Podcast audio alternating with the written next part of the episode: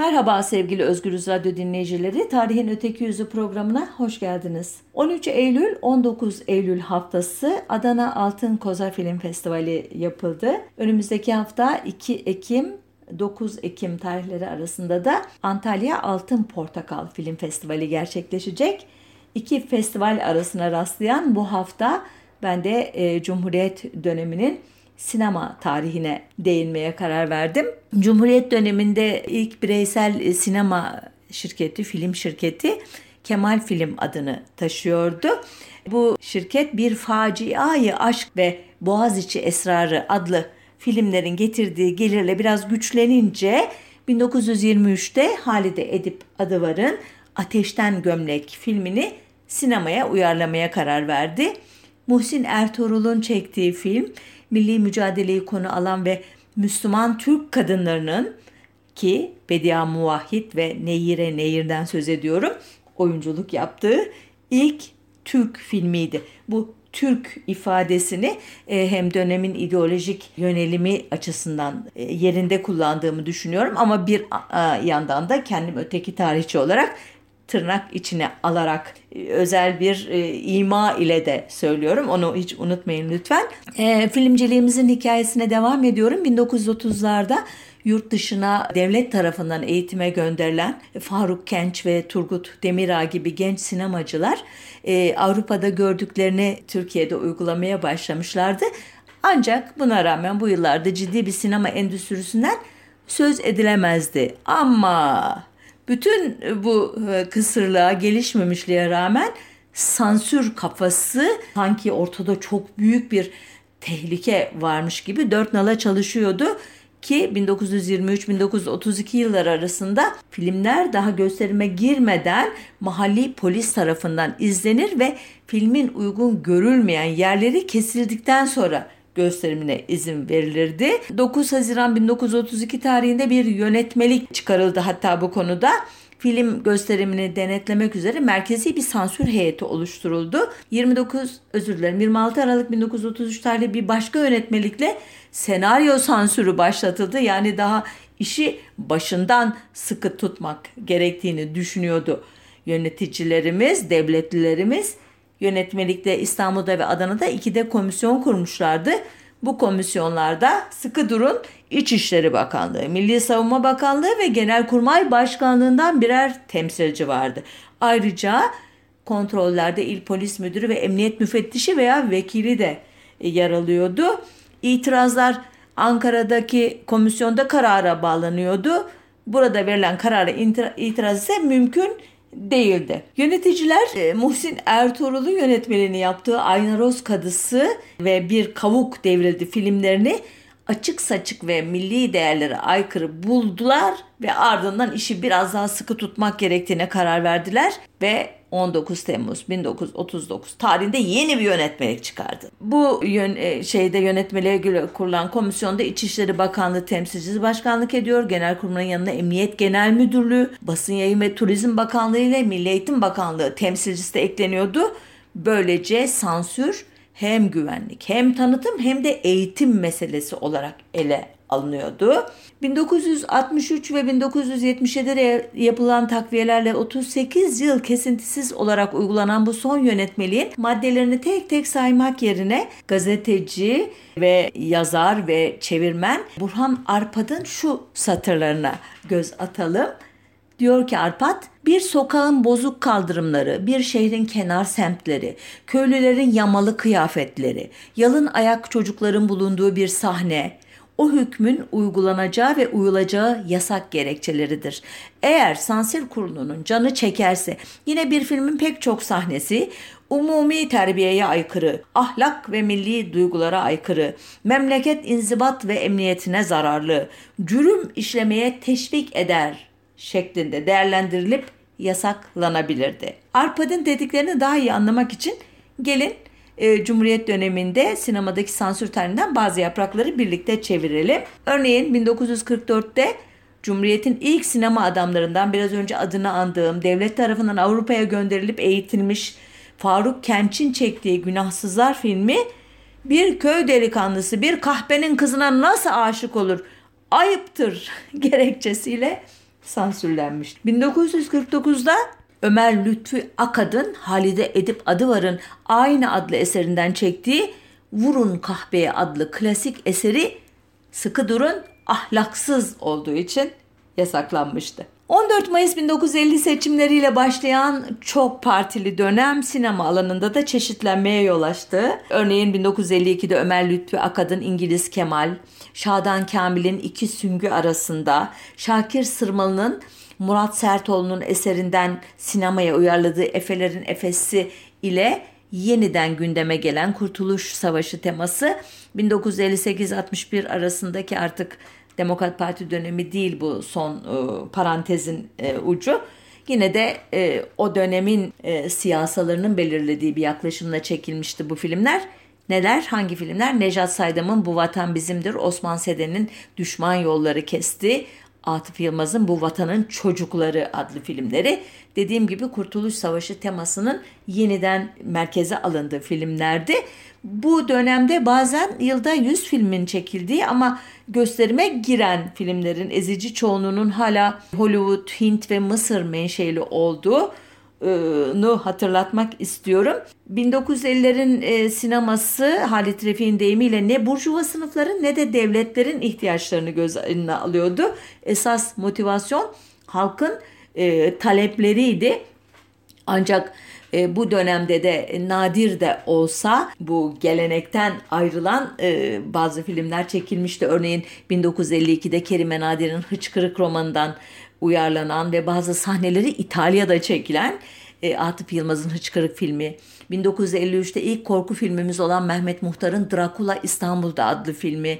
bin dokuz yüz altmışta Memduh Ün'ün Ayşecik filmi bu gruba giriyor sinema uzmanları e, nezdinde. Ancak sansür görece liberal diye tanımlanan Demokrat Parti döneminde de hız kesmedi tahmin edeceğiniz üzere, ya da etmiyorsanız da ben söylemiş olayım.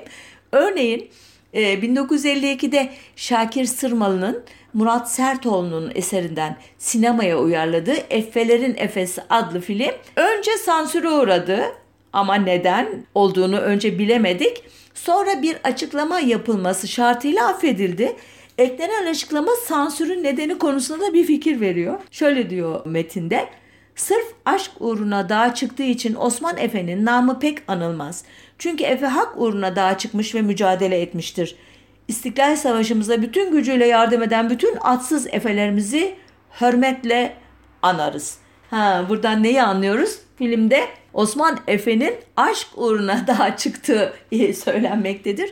Sansür heyeti bunu e, hiç e, sevmemiştir. Neyse bu açıklama ile zevahir kurtarılmış olur. E, sansür hikayelerine devam ediyorum. Aynı yıl Metin Erksan'ın Aşık Veysel'in hayatını anlattığı toplumsal gerçekçi filmi Karanlık Dünya adını taşır. Buna müdahale eder sansür heyeti. Ne demek Karanlık Dünya?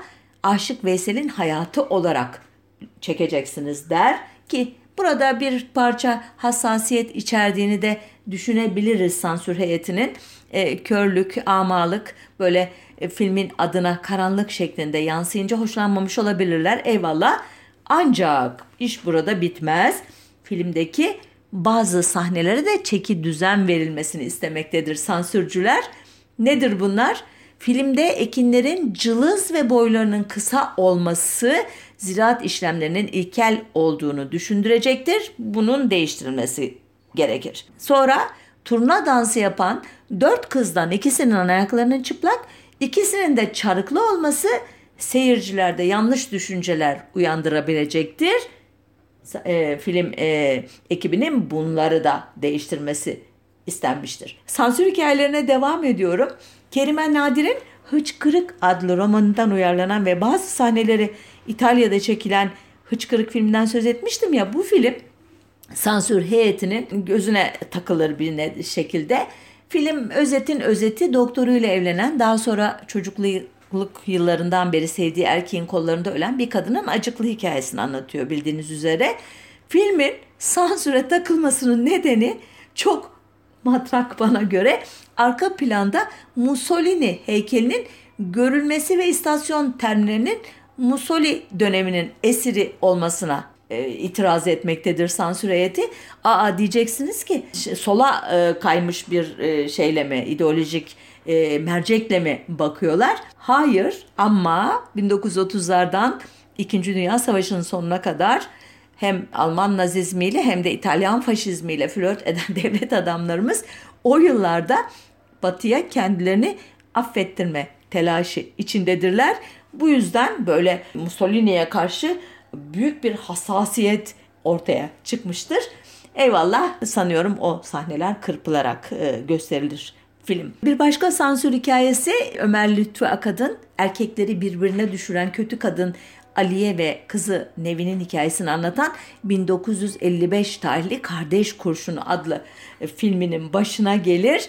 Filmde erkek ve kadın kahramanların oturduğu tepeden boğazın çıkışının ve kahramanlarının kahramanların yüzdüğü plajın görülmesi sansür heyetinin hiç hoşuna gitmez.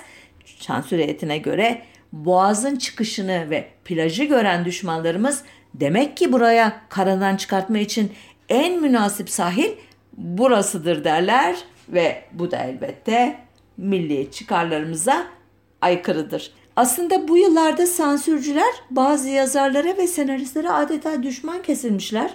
Örneğin Nazım Hikmet, Yaşar Kemal, Vedat Türkali, Orhan Kemal ve Kemal Tahir gibi isimler filmin herhangi bir yerinde adları varsa o e, filmin sansürlenmesi için bu yeter şart oluşturuyordu. Bu yüzden pek çok filmde senarist olarak sahte isimlere yer vermiş o dönemin sinemacıları.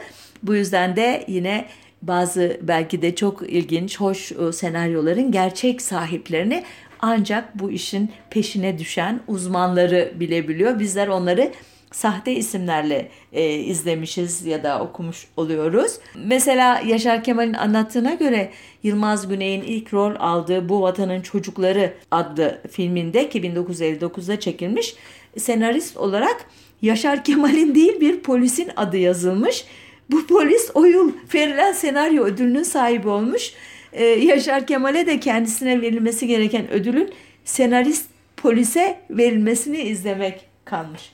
Güldüm, haklıyım değil mi gülmekte? Umarım siz de gülmüşsünüzdür. Aslında ağlanacak bir durum olduğu halde. Evet, anlatacak o kadar çok hikaye var ki onun için biraz telaşlı telaşlı hızlı hızlı gidiyorum. Biraz yavaşlayayım e, izninizle. yirmi yedi Mayıs bin dokuz yüz altmış darbesinden sonra tüm dünyada yükselen e, davr- devrimci dalganın da etkisiyle Türkiye'de de toplumsal içerikli filmler çekilmeye başlamıştı.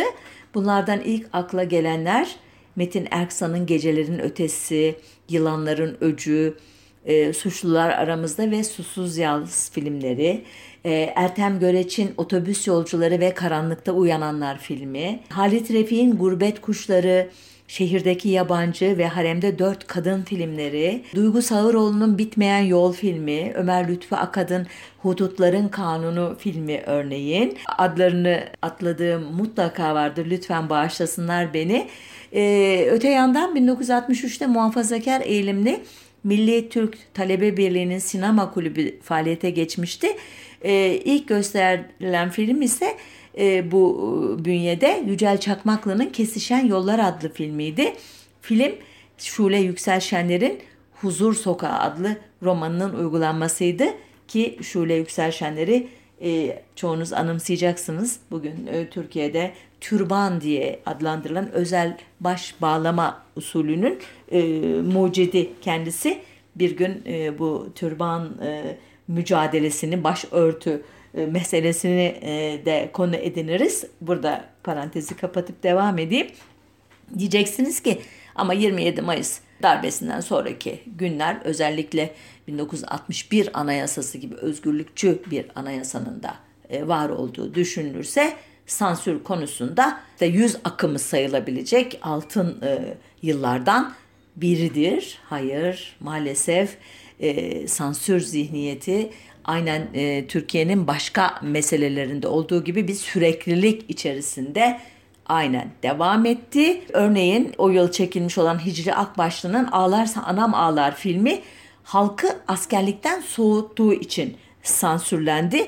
Ne yapmıştı da Hicri Akbaşlı bu e, korkunç suçu işlemişti? Filmin kahramanı Mahmut yirmi günlük kısa dönem askerliğe gitmiş. O sırada sevgisin, sevgilisinden ayrılmıştı askerliğe gittikten sonra ve arkasından başına büyük facialar gelmişti. E o halde halk Mahmud'un başına gelenlerle askerlik arasında ilişki kurup askerlikten soğuyabilirdi sansür heyetine göre. Ee, yine o yıl Memduh Ün'ün Mahallenin Sevgilisi adlı filmi de Gecekondu Mahallesi'ne giren buldozer halkta tevahuş yani ürküntü duygusu yaratacağı ve devlet malı dozer özel bir kişi tarafından özel amaçla kullanılamayacağı için sansüre uğramıştı. Turgut Özatay'ın Can Mustafa filminde Asuman rolünü oynayan Muhterem Nur, daha doğrusu Muhterem Nur'un canlandırdığı Asuman adlı kahraman kendisine saldıran sırtlar rakaplı kötü adamı mahkeme heyeti meşru müdafaa nedeniyle öldürme e, olduğu halde ağır ceza ağır bir cezaya e, mahkum edince sansür heyeti bundan rahatsız olmuştu. Diyeceksiniz ki ne var bunda?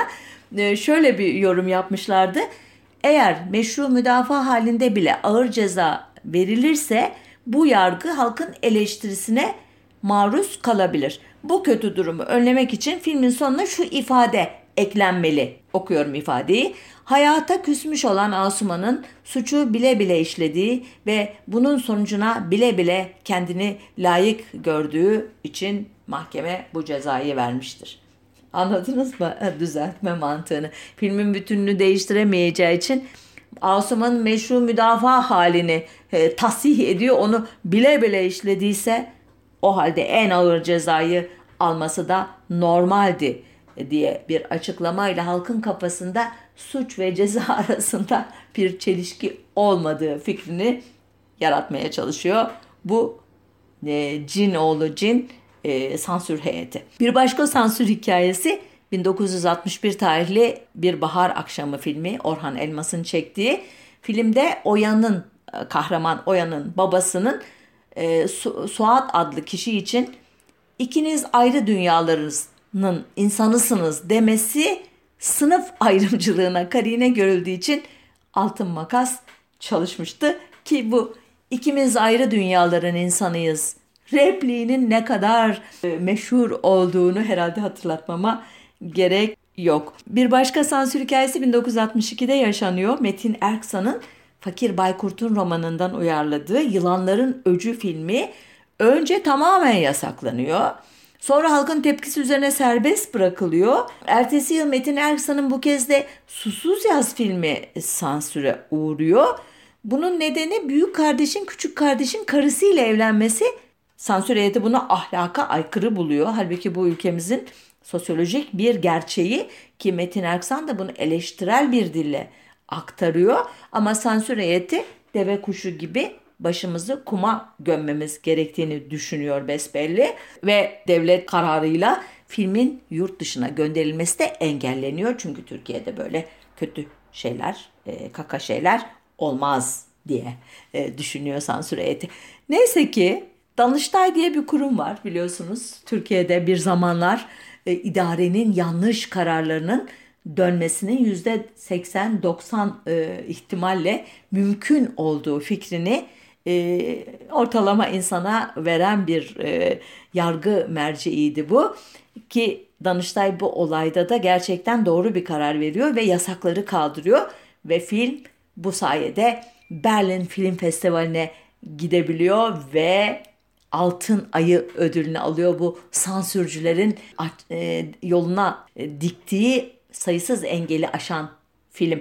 Ki bu bir Türk filminin yine tırnak içinde söylüyorum aldığı ilk Altın Ayı ödülü. Bir başka sansür hikayesi bin dokuz yüz altmış iki tarihli Şoförün Karısı filmi. Leyla ile Handan adlı film kahramanları birlikte yaşamaya karar verdikleri zaman kazancımızı ortaya koyar, beraber harcarız dedikleri için sansür heyeti bu sözleri komünizm propagandası saydığı için yasaklanıyor. Halit Refiğ'in bin dokuz yüz altmış üç tarihli Şafak Bekçileri filminin sansür edilişi gerekçesini yönetmenin ağzından dinleyelim. Şöyle diyor Refiğ. Göksel Arsoy üzerinde üniforma varken Leyla Sayar'ı öpüyormuş. Jet uçağa düştüğü için pilot olmak isteyen gençlerin hevesi kırılabilirmiş. Bazı subaylar bir subaya yakışmayacak şekilde argo konuşuyorlarmış. Vesaire vesaire. Allah'tan çok şükür ki Halit Refiğ filmi dönemin hava kuvvetleri komutanı İrfan Tansel ve diğer komutanların işle, eşlerine özel gösterimde izletmiş ve bu kadro filmi çok beğenmiş de sansür katmış. Evet, sansür hikayelerine ara verip bu yılların sinema e, dünyasında e, olan e, başka e, gelişmelerden birkaç not ileteyim. bin dokuz yüz altmış dörtlerden başlayarak Tarkan, Karaoğlan, Malkoçoğlu gibi tarihsel filmler ortaya çıktı bildiğiniz üzere ki bunlar gerçekten benim çocukluğumda da e, tarihe e, yönelmemi e, sağlayan, e, beni etkileyen filmler olarak kendi kişisel hikayemde de önemli yer tutar.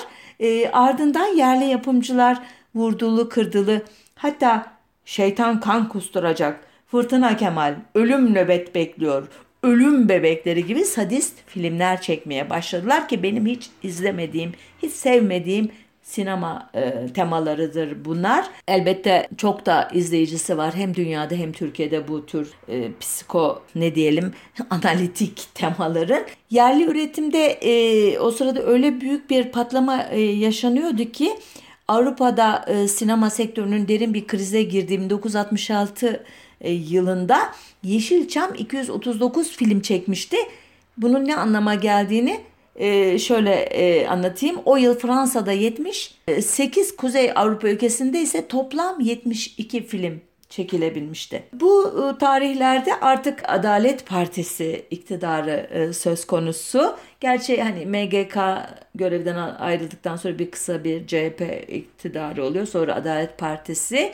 Bu dönemler Ee, aslında ekonomide görece liberalleşmenin başladığı ve elbette bin dokuz yüz altmış bir anayasası gibi liberal sayılabilecek bir anayasanın da olduğu yıllar. Bu yıllarda ilginç, hani ne var diye bir farklı bir e, film tipi var mı dediğimiz zaman aklıma Vedat Türkali'nin yazdığı, senaryosunu Ertem Göreç'in yönettiği Karanlıkta Uyananlar filmi geliyor. Bu emek sermaye çelişkisinin işlendiği ilk grev filmi olarak sinema tarihimize geçiyor.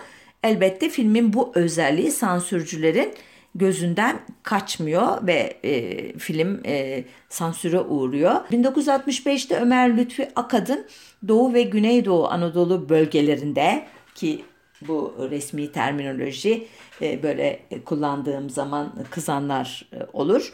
Ama ne diyeyim, vilayeti Şarkiya ya da tarihsel anlamda Kürdistan coğrafyası denilen bu coğrafyanın bildiğiniz üzere çok e, yaygın bir sorunu, bir ya da geleneği kaçakçılık meselesidir. İşte bunu işleyen Hudutların Kanunu filmi, jandarmaların peşine düştüğü kaçakçı Hıdır'ın e, bir mayın tarlasında patlama sonucu yere kapaklanması, bunu gören altı yaşındaki oğlunun dikenli tel örgüleri aşıp can çekişen babasının üzerine kapanmasıyla biter. İzleyen varsa hatırlayacaktır bu filmi. Sansürcüler bu sahneyi eksik bulurlar ve can çekişen Hıdır'ın oğluna "Babanın sonunu gördün, sen bu yola düşme, okuluna dön" ifadesinin eklenmesini isterler.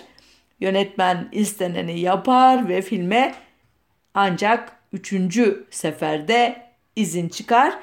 Ancak bu son turda bile ret oyu veren Kurbay Albay Ahmet Arıkan'a göre filmde jandarmalar çok pasif göründüğünden Nizamname'nin yedinci fıkrasına göre filme izin verilmesi mümkün değildir. Neyse ki dediğim gibi diğer üyeler bu konuda daha toleranslı olduğu için ya da Ahmet Arıkan Albay kadar hassas olmadıkları için film halkla buluşur. Bir, bu dönemin bir başka sansür hikayesi bin dokuz yüz altmış altıda İlhan Ergin'in İstanbul Dehşet İçinde adlı filminin "sol tekerleği patladı" ifadesinin komünizm çağrışımı yaptığı için sansürlenmesi ve onun yerine "sağ tekerleği patladı" şekline çevrilmek kaydıyla gösterim izni alması. Bilmiyorum güldünüz mü burada?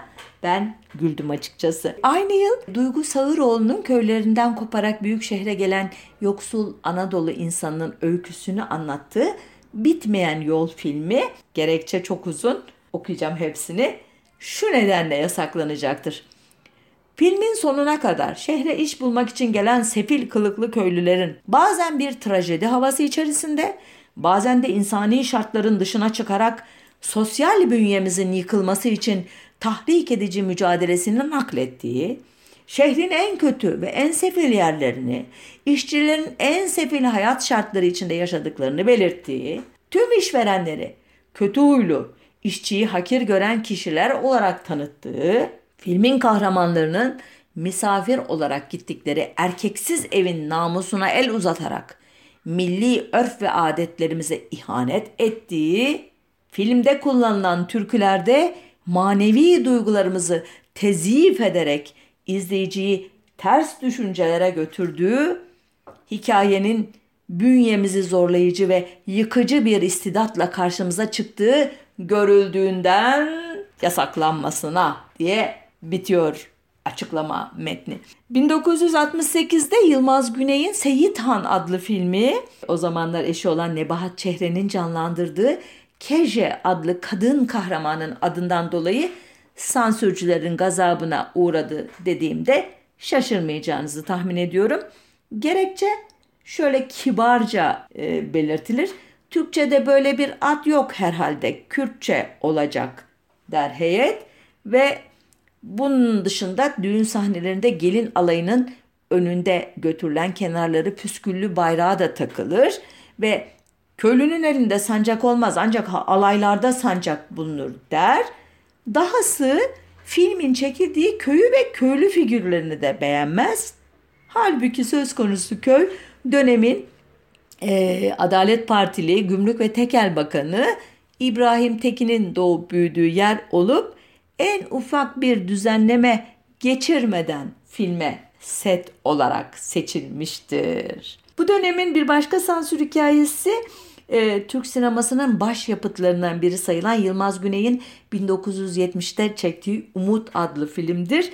Filmde karısı, yaşlı anası ve beş çocuğunu yorgun iki atın çektiği eski püskü faytonu ile geçindirme çabasındaki yoksul faytoncu Cabbar'ın öyküsü yer yer belgesel tadında anlatılır. İzleyenler bilecektir.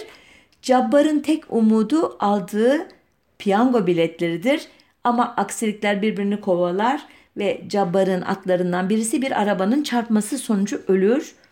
Filmin ikinci yarısı Cabbar'ın nefesi güçlü bir hocanın telkiniyle define avcılığına çıkışını anlatır. Bu kısa hikayesi filmin.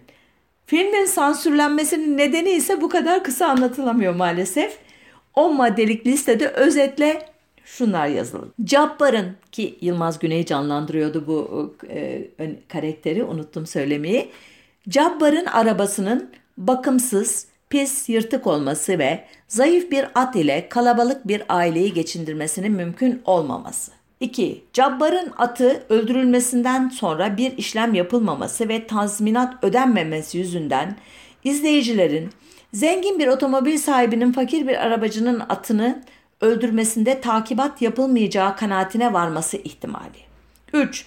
Atını kaybeden Cabbar'ın daha önce yanlarında çalıştığı üç zenginin evine gitmesi. Evlerin dekorunu, zenginliğini görmesiyle zengin fakir ayrımının yapılmış olması. dört. Hocaya sabah namazının güneş doğarken kıldırılması suretiyle ibadetle alay edilmesi. beş ya da altı, özür dilerim. Nehirde abdest alındıktan sonra yüz bir taş atıp bunlarla hayali bir define etrafında dönülmesinin uydurma ve basıl inançları gerçek gibi yansıtması. Ve yedi, sekiz, dokuz diye on diye devam ediyor. Bunun bu minvalde. Neyse e, sansür hikayelerinden yine sansürsüz e, e, olaylara dair birkaç e, cümle kurayım. Yeşilçam'ın altın yılları diye tabir ediliyor bu bin dokuz yüz yetmişler. E, neden?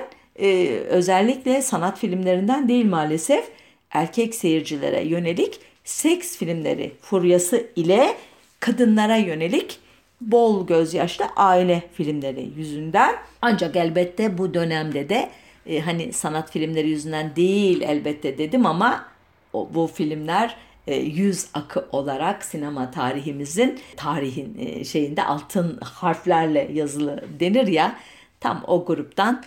Hangi filmler? Ömer Lütfi Akad'ın Gelin, Düğün ve Diyet üçlemesi, Tunç Okan'ın Otobüs, Atıf Yılmaz'ın Adak, Şerif Gören'in Almanya Acı Vatan ki Kasım ayında bin dokuz yüz altmış bir yılının başlayan bu e, serüveni e, belki bir programda e, sizlerle ele alırız. Devam ediyorum. İhsan Yüce'nin Bebek, Süreyya Duru'nun Derya Gülü, Zeki Ökten'in Sürü ve Düşman, Erden Kral'ın Bereketli Topraklar Üstünde, Ali Özgen Türk'ün Hazal filmleri gibi nitelikli toplumsal filmler bunlar ki bin dokuz yüz yetmişler aslında altmış sekiz dalgasının Avrupa'da başlayan ve Türkiye'de biraz farklı biçimde tezahür eden, işte esas üniversite öğrencilerinin öncülüğünde bazı yerlerde toprak direnişleri, grevler şeklinde diğer sınıfların da dahil olduğu bir toplumsal uyanış ve itiraz dönemiydi hatırlarsanız.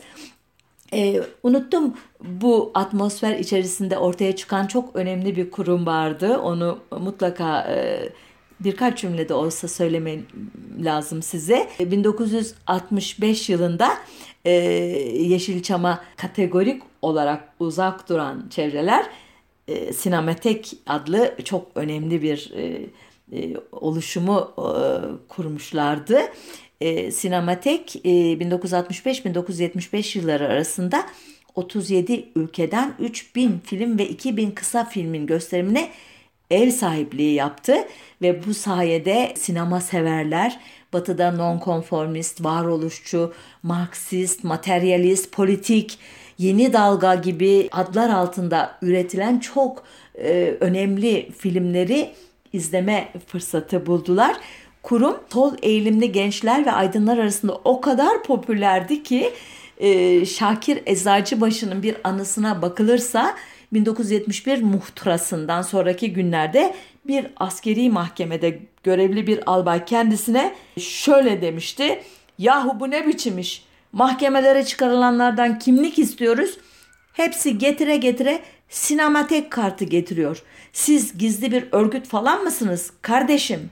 Ki Şakir Eczacıbaşı da bu Sinematek'in e, kurucuları arasında, daha sonradan e, Eczacıbaşı Holding'in de öncülük yaptığı İstanbul Festivali'nin de e, mimarlarından e, bir e, sanat insanı, burjuva öyle diyeyim. Bu e, Sinematek alerjisi ki siyasi iktidarlar tarafından solcu olarak kodlandığı halde sanatsal çizgisini tanımlamak için sol nitelemesi hem yetersiz hem de çok daraltıcı olur idi Sinematek'in.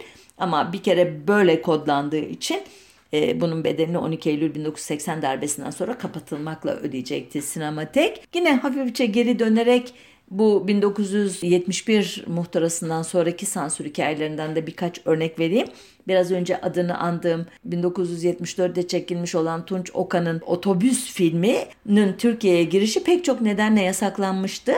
Film e, izleyenler çok iyi hatırlayacaktır. Gerçekten hem çekim teknikleri açısından hem hikayeyi anlatış tekniği açısından çok özeldi. İsveç'e giden bir grup Türk işçisinin Stockholm'deki maceralarını anlatıyor diye özetlemek haksızlık olur bu açıdan. Neyi e, sansürcüler rahatsız edici bulmuşlardı ya da tersten söylesek neyi bulmamışlardı?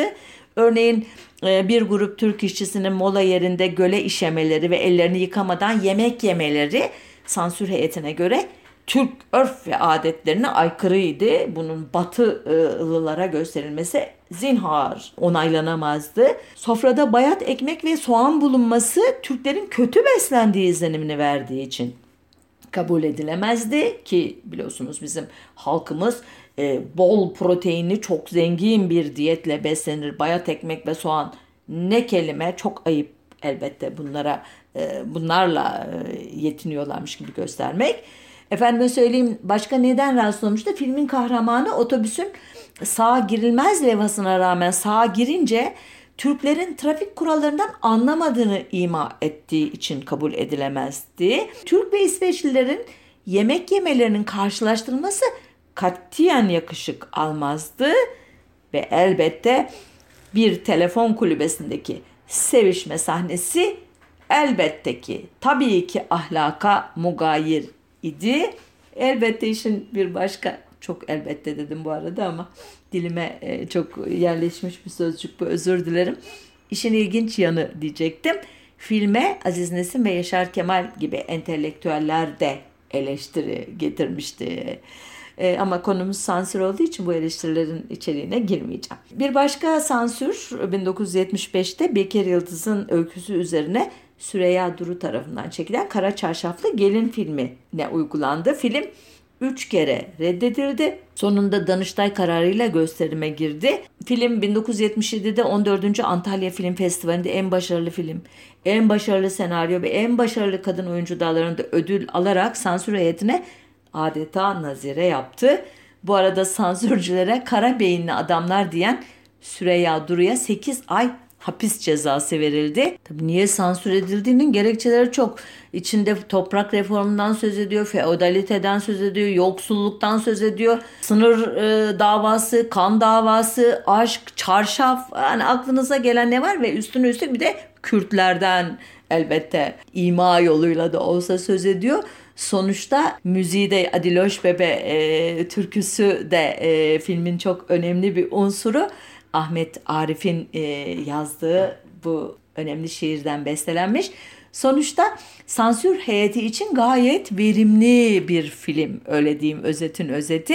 Benzer bir durum Yılmaz Güney'in senaryosunu yazdığı ve Zeki Ökten'in yönettiği Düşman filminin de başına geliyor. Yıl bin dokuz yüz yetmiş dokuz filmin çekim tarihi. İşsizlik ve yoksulluk yüzünden araları bozulan İsmail ve karısı Naciye'nin öykülerini anlatan film bin dokuz yüz seksen Berlin Film Şenliği'nde, Berlin Film Festivali'nde insani değerleri ve toplum yaşamını en iyi dile getiren film e, olarak jüri özel ödülü ve Katolik Kilisesi büyük ödülünü kazanıyor. Ancak bizim sansürcülerin gözünde kamu düzenini ve ulusal güvenliği zedeleyici bir film e, olduğu için e, mahkeme mahkeme dolaşıyor. bin dokuz yüz yetmiş dokuz yılı sansür açısından öyle bereketliydi ki Ömer Kavur'un Yusuf ile Kenan, Yavuz Özkan'ın Demir Yolu ve Yavuz Poğda'nın Yolcular filminin yasaklanması üzerine bu filmlerin gösterileceği Antalya Altın Portakal Film Festivali tarihinde ilk kez iptal edilmişti.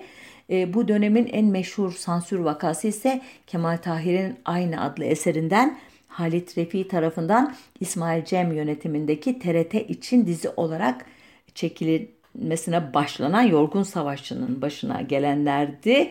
sekiz dizilik bir film olarak tasarlanmıştı ama üçüncü bölümden itibaren başına gelmeyen kalmadı. Aleyhte kampanyayı üç Ağustos bin dokuz yüz yetmiş dokuz tarihli yazısıyla Cumhuriyet Başyazarı İlhan Selçuk başlatmıştı. Ee, Selçuk'a göre Kemal Tahir Türk tarihini tahrip etmekte, milli mücadele gerçeklerini çarpıtmaktaydı. Bir devlet kurumu olan T R T ise bunlara alet olmamalıydı. Gerisini Halit Refi'den dinleyelim. E, diyor ki Refi, e, basından öğrendiğimize göre bu dizi diyor Kurtuluş Savaşı ile ilgili gerçekleri yansıtmıyordu. Türklerin ırksal yapılarına yönelik e, bazı görüşler ileri sürüyordu ki bunlar yanlıştı. Örneğin sarışınların ve mavi gözlerin Türk olamayacaklarını belirtiyordu. E, veya işte Ege bölgesinde yaşayan halkın Kurtuluş Savaşı'na katılmak istemediğini, bölgede yaşayan İttihat ve Terakkici subayların zoruyla ve baskısıyla savaşa katıldıkları temasını işliyordu. Sanki Atatürk yok sayılıyordu. Ermeni sorunu Türkiye'nin başına bela olacak şekilde işleniyordu. Ordu mensupları uygunsuz adlarla anılıyor. Çok fazla küfür kullanılıyordu. E, Çerkez Ethem e, tarihsel gerçekle uyuşmayan bir şekilde ulusal kahramanı olarak yansıtılıyordu.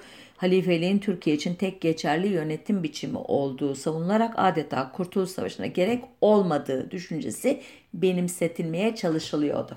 Bunlar Halit Refik'in görüşleri değil, filme veya diziye yönelik eleştirilerin bir özeti, anladığınız üzere.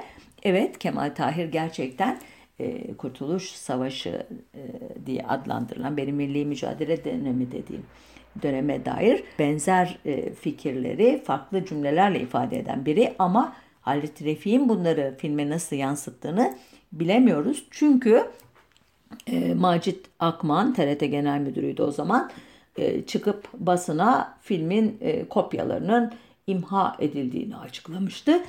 Yıllar sonra aynı kişi filmin bir kopyasını M İ T'e gönderdiğini itiraf etti ve halen izlenebilir durumda dedi. O zaman ortaya çıktı ki dönemin başbakanı Bülent Ulusu'nun emriyle Başbakanlık, Genelkurmay Başkanlığı, Milli Savunma Bakanlığı gibi kurumlardan oluşturulan bir heyetin huzurunda gelecek kuşaklara bu zararlı filmin gösterilmesinin tamamen önlenmesi için yakılma kararı alınmış. Ama dediğim gibi bir nüshası yakılmamış neyse ki. bin dokuz yüz doksan üçte özel bir televizyon kanalı Yorgun Savaşçı'yı yeniden dizi olarak çekmek istediğinde bir başka gerçekle de tanıştık. O da T R T'deki bazı görevlilerin ileride mali sorumluluk doğurur endişesi ile filmi bir videoya kaydettikleri, ancak bu videoyu da e, izlemediğim için Yorgun Savaşçı'nın hakikaten Kemal Tahir'in düşüncelerini nasıl yansıttığı konusunda bir fikrim yok. Bu programı e, Türk sinemasında Kürtlere dair e, birkaç cümle ile tamamlamak istiyorum. Bu birkaç cümle elbette konunun e, önemi düşünüldüğü zaman e, çok yetersiz olacak ama bir giriş e, sayın, ileride başlı başına bir program konusu yaparız belki bunu. Ee, Türk sinemasında Kürtlere değinen ilk film Atıf Yılmaz'ın bin dokuz yüz elli bir tarihli Mezarımı Taştan Oyun adlı filmi e, diyor e, konunun uzmanları.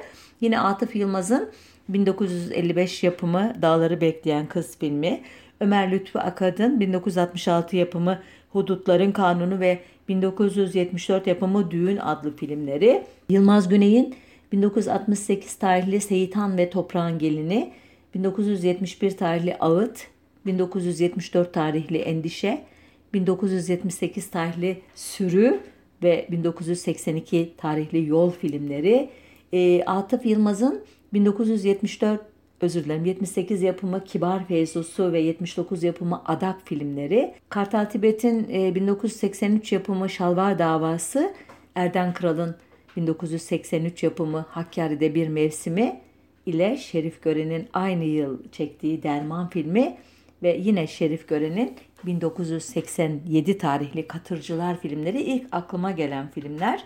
Bu filmlerin hemen tümünde e, tahmin edeceğiniz üzere Kürtlerin adı açıkça anılmıyor, Kürtçe'ye katiyen yer verilmiyor. Dahası bu kişiler adeta konuşmayı bilmeyen yarı vahşi varlıklar. Sonuç olarak açık ya da örtük biçimde Kürtler, Doğulular, gelenekseller, yerliler, ilkel olanlar diye temsil edilirken karşılarında da e, Türkler, Batılılar, modernler, kentliler, medeni olanlar konumlandırılıyor. Anlatıcı hep bu ikinci gruptan geliyor ve ilk grubu bazen sadece gözlüyor ya da gözlemliyor, bazen ehlileştirecek, eğitilecek, adam edilecek antropolojik veya etnografik birer nesne gibi ele alıyor. Bazı filmlerde, örneğin Ferit Edgün'ün Hakkari'de Bir Mevsim adlı kitabından Erden Kral'ın çektiği filmde adeta Kürdistan coğrafyası bir yok ülke derekesine indirgeniyor. Ses yok, ümit yok, görüntü yok, sadece kar, yalnızlık, sessizlik, iç bunaltısı ve film kahramanının kendi iç sesinde söylediği gibi adeta uyuşuyorsunuz. Her şeyi, geçmişi, kentleri, insanların acılarını unutacak kadar yabancılaşıyorsunuz ve çıldırmanın eşiğine geliyorsunuz izleyici olarak dahi. Ama daha kötüsü yolda. bin dokuz yüz yetmişlerin sonlarından itibaren filmlerdeki Kürt tiplemeleri ya üçkağıtçı, ya mafya babası, düzenbaz gibi kriminal tipler oluyor ya da İnek Şaban gibi alaya alınacak tipler oluyor. Bu filmlerde kadınlar sürekli çok çocuk doğuruyor. Erkekler durmadan birbirini öldürülüyor. Silah sesleri, işte yolsuzluk, üçkağıtçılık diz boyu ki Kürtlerin gerçekçi bir temsili konusunda iki binli yıllardan itibaren bazı adımlar atılsa dahi sorunun hala sürdüğünü çok iyi biliyoruz. Öyle ki iki bin on yılında o zamanki adıyla B D P'nin eş genel başkanı Selahattin Demirtaş, Kurtlar Vadisi, Tek Türkiye, Sakarya Fırat ve Ölümsüz Kahramanlar adlı televizyon dizilerini RTÜK'e şikayet etmek zorunda kalmıştı. E, o dizileri izleyenler dizi bitince sokağa çıkıp karşısına çıkan ilk Kürt vatandaşı boğmak istiyordur diyen Demirtaş çok haklıydı. Çünkü bu diziler ve günümüzde bunlara eklenen yenileri açıkça liberal batı ülkelerinde nefret suçu diye tabir edilen bir suçu işliyorlardı. Türkiye'de hem bu tür suçlar için uygulanacak mevzuat açık olmadığı için ama esas olarak bu tür suçları işlemek kanıksanmış, içselleştirilmiş olduğundan kimse tabii Demirtaş'a kulak asmamıştı. Dizi yapımcıları da e, biz Kürtleri değil teröristleri eleştiriyoruz deyip çıkmışlardı işin içinden. Öyle ki bu savunma bugüne dek sürdü. Hatta bunlara e, Kürtleri eşittir terörist gibi gösteren yenileri eklendi. Elbette bu dönemde Kürtleri ve onların yaşadıkları sorunları doğru bir şekilde aktaran filmler de çekilmişti ama onlar ya e, sansüre takıldılar ya yöneticileri mahkemelerde süründürüldü ya da gişe başarısı gösteremediği için kısa sürede gösterimden e, kalktılar ki bunlardan birini en azından anmayı şart görüyorum. iki bin on bir yılında Sedat Yılmaz'ın ilk uzun metrajlı filmi Pires e, bu film. E, ben e, bunu iki bin on bir yılının Nisan ayında Kadıköy'de bir e, sinemada izlerken benimle birlikte beş kişi vardı salonda. Gerçekten çok üzücüydü bu. Çünkü film e, Kürt basınının gurur kaynağı sembol ismi Özgür Gündem Gazetesi'nin Diyarbakır bürosu çalışanlarının yakın tarihimizin en kanlı, en karanlık yılları olan bin dokuz yüz doksanlarda yaşadıklarını bir belgesel e, tadında aktarıyordu. Ama bu tat çok acı bir tattı, zehir gibiydi, içimiz kan ağlamıştı, gözlerimizden yaşlar akmıştı. Çünkü filme konu olan bilanço bin dokuz yüz doksanlarda Özgür Gündem'in otuz muha- otuzu muhabir olmak üzere yetmiş altı çalışanının öldürülmesi, onlarca çalışanının yaralanması, bürolarının bombalanması, gazete hakkında verilen yirmi kapatma kararı, muhabir ve editörlerinin uğradığı yüz kırk yedi yıllık hapis cezası gibi konular idi. Ee, dediğim gibi film kısa sürede gösterimden kalktı. Belki şu anda adını dahi hatırlayan e, yoktur. Burada e, izninizle noktayı koyayım. Süremizi sanıyorum oldukça da zorladık. E, haftaya e, bir başka konunun öteki yüzünde buluşmak üzere size veda edeyim. Hoşça kalın, sağlıcakla kalın.